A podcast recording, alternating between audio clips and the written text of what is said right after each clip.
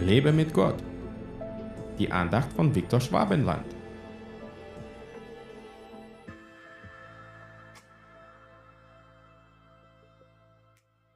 Wir müssen Gott alle Zeit für euch danken, Brüder, wie es angemessen ist, weil euer Glaube reichlich wächst und die Liebe zueinander bei jedem einzelnen von euch allen zunimmt.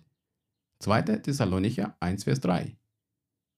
Muss ich Gott auch alle Zeit für dich danken, weil dein Glaube reichlich wächst und deine Liebe zu anderen zunimmt? Ich kann deine Antwort zwar nicht hören, aber ich hoffe, dass du mir jetzt Ja sagst. Im Glauben wachsen sollte man immer und die Liebe sollte immer in unserem Herzen zunehmen.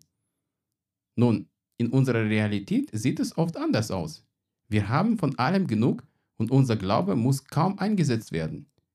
In unserem Alltag sind wir oft so stark mit eigenen Sorgen beschäftigt, dass wir keinen Gedanken um unseren Nächsten verschwenden wollen.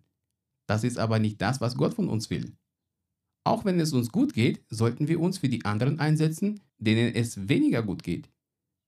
So haben schon viele Christen ihre Gemeinden verlassen, um in die Mission zu gehen, wo sie den Glauben benötigen und wo die Liebe zu verlorenen und armen Menschen zunehmen kann. Als ich 2000 bei einem Missionseinsatz in der Ukraine gewesen bin, war es für mich ein Schock, diese Armut zu sehen und gleichzeitig einen enormen starken Glauben und Vertrauen zu Gott, der niemanden enttäuscht.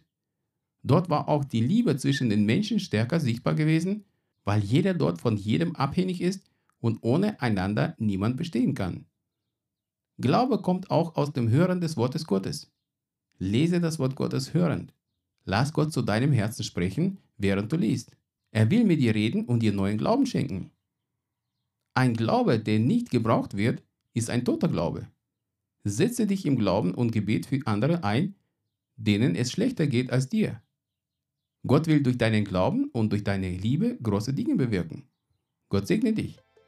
Hat dir diese Andacht gefallen? Dann teile sie bitte mit deinen Freunden. Ich würde mich sehr freuen, wenn du mich finanziell unterstützt, damit ich meine Andachten und andere christliche Inhalte im Internet kostenlos anbieten kann, damit der Segen Gottes weiterfließt. Infos dazu findest du unter www.viktorschwabenland.de-spende. Fühl dich frei und lass uns gemeinsam das Reich Gottes bauen.